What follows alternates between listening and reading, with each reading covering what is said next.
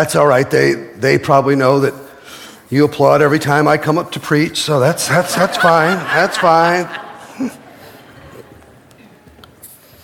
We hope you're receiving a gift this morning. As several have mentioned, I have as well. We are, this Advent season, as we prepare for Christmas, listening to a voice that is 600 years before the birth of Jesus.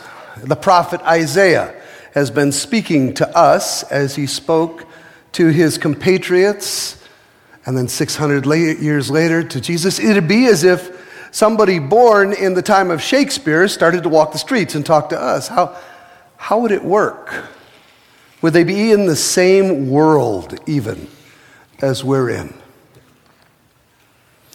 Today, we want to talk about peace, something Isaiah talked about a lot.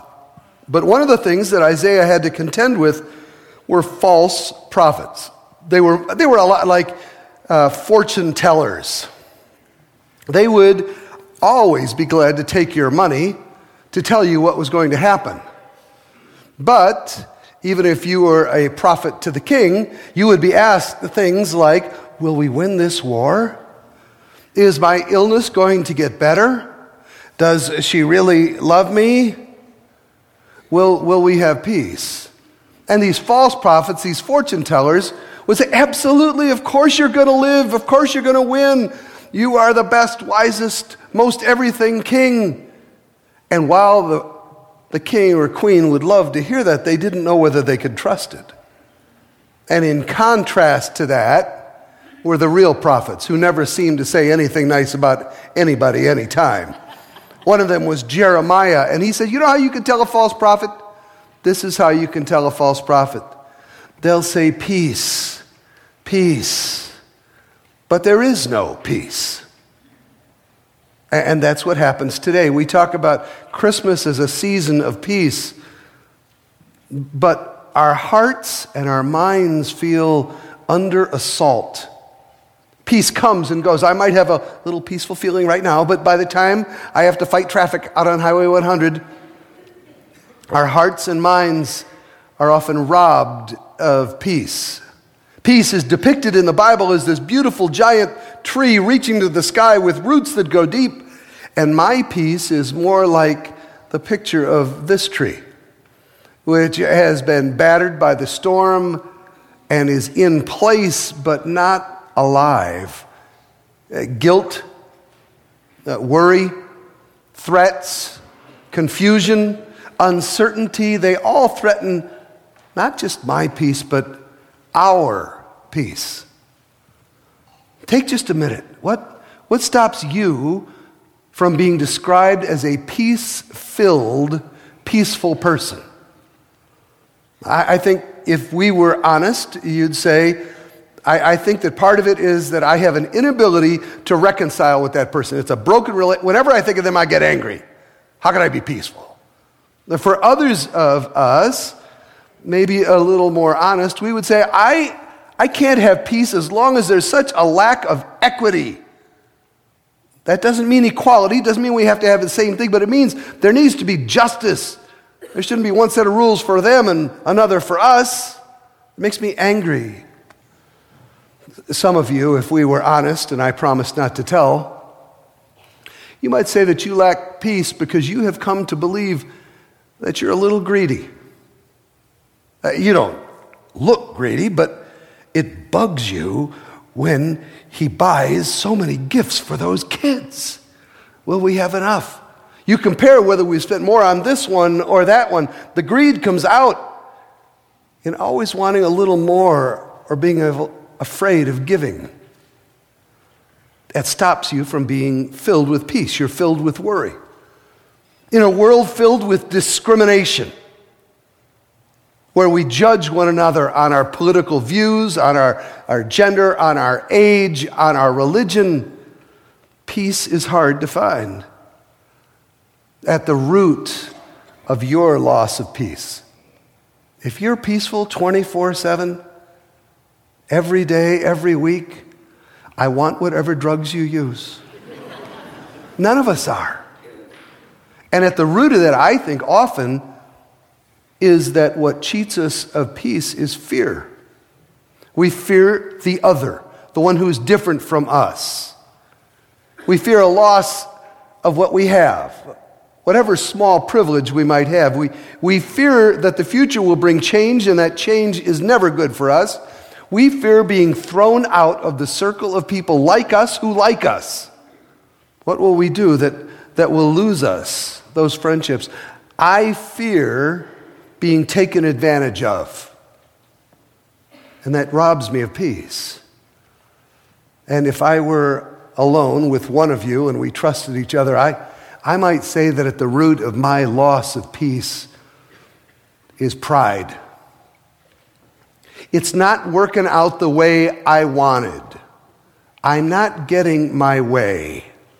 If she gets her way, then I'm not getting my way. At the root of a loss of peace is fear and pride. And it will never be better by hearing a cute song on the radio and thinking that'll last all day. The prophet Isaiah is a real prophet, the word from God, who wants to tell you this Advent season how peace comes to you. And in chapter 11 of the book of Isaiah, he said, referring to that tree there, that broken, ugly tree, he says, A shoot is going to spring out of the tree. And in the future, the Spirit of the Lord will rest upon it. And then he describes what peace will look like. Without even using the word peace, this is what he says in that far off day peace will feel like. He says, It will be as if, well, the wolf will live with the lamb, and the leopard with the goat the calf and the lion together, and a little baby child will lead them all.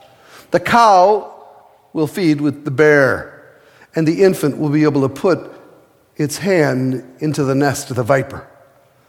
There will be no harm or destruction on my holy mountain because the whole earth will be filled with the knowledge of the Lord like the waters cover the sea. In that day, remember last week we said, in that day refers to the prophet looking far into the future. In that day, the root of Jesse, that broken down stump, will have a root, and that root will stand as a banner to draw all people. All people will come to him, and his resting place will be filled with glory. That's what a peace filled world would look like. And Isaiah talks about that because he's already described what the triggering event will be that'll bring peace. He talks about one who is to come in chapter 9. He says, of that person, of his government, of the increase of his government, and of the increase of peace, there will be no end. In other words, wherever his government is, is peace. And wherever his government ain't, finish the sentence. But you and I, we haven't seen that day, that day when peace comes and fills the earth like the waters cover the sea. Now, we, uh, we live, even in the shelter of Christmas, we live where we feel like the Grinch has stolen Christmas again. Somehow, the Grinch has stolen peace of Christmas and replaced it with an ever growing mound of presents and credit card bills. And peace seems foreign to us. I was talking with one of my friends before the service, and, and we almost couldn't help it. We got sucked in to talking about our world and what's going on. I, I am I'm a policy junkie. I hate turning on the news now. What would it be like in a world where peace ruled to turn on the news? What would Fox or CNN or MSNBC or ABC, what would they lead with? What if all of a sudden they said, today was International Trash Day, and all the millions of volunteers who went out to pick up trash in our world didn't find any? What if, what if every Friday talked about the cure of the weak and showed people living to 120 and babies who didn't die? What if the news constantly reported at its centerfold that there would be a parade tomorrow for old people? That we will celebrate them and make them feel special instead of pushing them aside. And, and what, what if the back page of the newspaper said once again, once again, no child was afraid of being picked on at school, but they ran to their classroom with joy. What kind of a world would, would that be? That, that would be as if that dead stump had a little branch grow out of it, and all of a sudden there exploded a Christmas tree, and the Christmas tree brought light to the world. That's what Isaiah is talking about. But what's important to realize that Christmas is a story of peace, but that peace comes second. Peace comes second. The reason we know that is because right in the heart of the Christmas story, in Luke chapter 2, the angels come to the shepherds, right? And what do the angels say? They sing, Glory to God in heaven on high,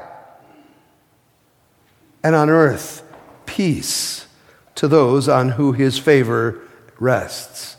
So, first and foremost, Christmas, when this child is born, is to bring glory to God. And then, second, important, but second, after glory is given to God, then peace spreads everywhere that this child is received. Peace spreads everywhere the child is glorified, and peace spreads only where the child is glorified and honored. These are the great purposes of Christmas. That people would see God and give God glory and praise. And as that glory went to God, then peace would come down to a broken earth. But when I think about glorifying God, I, part of me goes back to being a, a stupid little Irish Roman Catholic boy who went to Mass four days a week, hated every second of it because I gotta go to Mass. So when I think Christmas is the time where we give glory to God, I think, oh no, gotta go to church again. I, I don't think that's what it's about. I think what happened out on that hillside was not somebody saying, let's go to synagogue. It was somebody saying, do you hear what I hear? Do you hear that? Giving glory to God started with hearing the music hearing the music of heaven and saying, I got to hear more of that. There was another prophet called Zephaniah, and he talked about worship in a completely different way. Zephaniah says, God will dance over you. God will dance over you with songs of joy. That's what giving glory to God is like having God see you and instead of judging you, love you and calling you by name and delighting in you and saying, Come dance with me. I want to teach you this new song.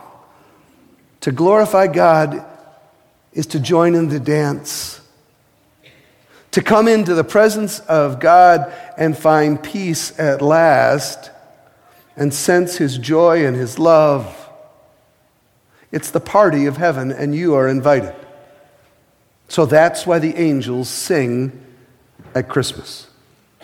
Because Christmas is one of those seasons where even though the sounds of the earth get louder and louder, it's one of those seasons where the music of heaven swells a little and reaches down toward earth.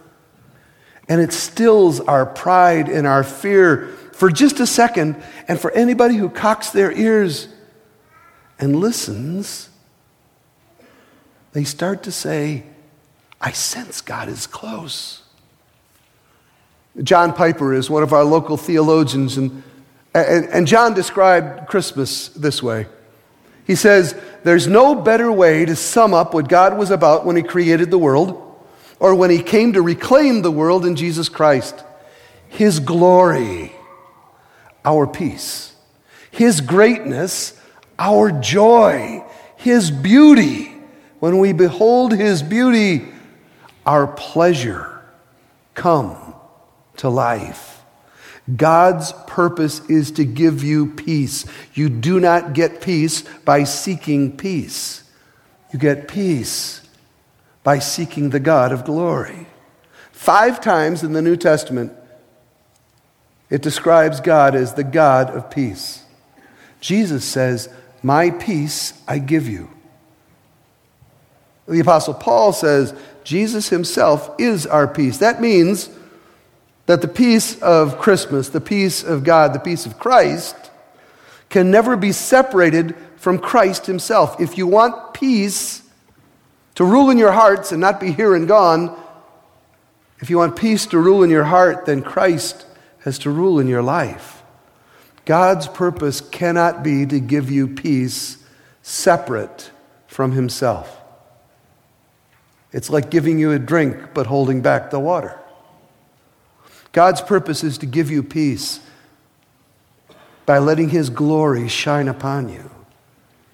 The key to peace for me this Christmas is keeping together what the angels keep together. They call out on the hills, Glory to God in the highest, and peace on earth to those who believe and trust. It says, to those upon whose favor rests, on uh, uh, those on whom his favor rests. That means peace to those who believe and trust. Our hearts, your minds, our lives are under assault every day. Guilt and worry and threat and confusion, uncertainty, they all threaten the peace. They'll steal away that peace. You feel peace filled here and now when you hear this music.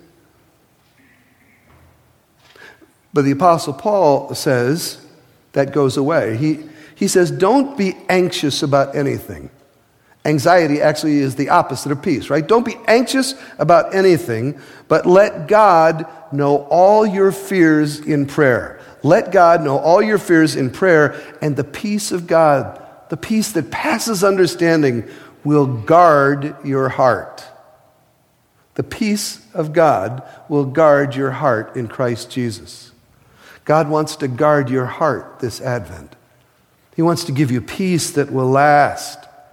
Because only when your heart is guarded with peace can that peace possibly lead to peace with other people.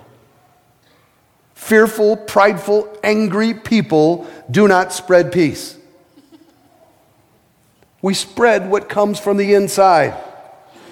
And if our hearts have been guarded and our minds have been filled with peace, only then is it possible that, like the Apostle Paul says, if possible, so far as it depends on you, live at peace with everyone. That's going to require humility. Christians are great for saying, We'll have peace if you agree with me. That's not the contract. Jesus says, Blessed are the peacemakers for they will be called the children of God. When you and I give glory to God and peace descends to earth, we start to hear the voices of the angels again. I'm going to ask Billy and Simple Gifts to come up and, and let us practice hearing that music again.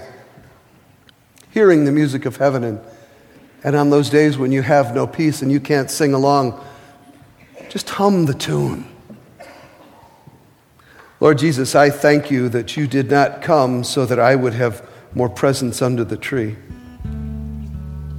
You didn't even come so that I would feel good when I see my children's face. You came so that I would see that there is a God. That when God draws close, when I turn to God, all of my fears and all of my pride and all of my sins are washed away by your peace.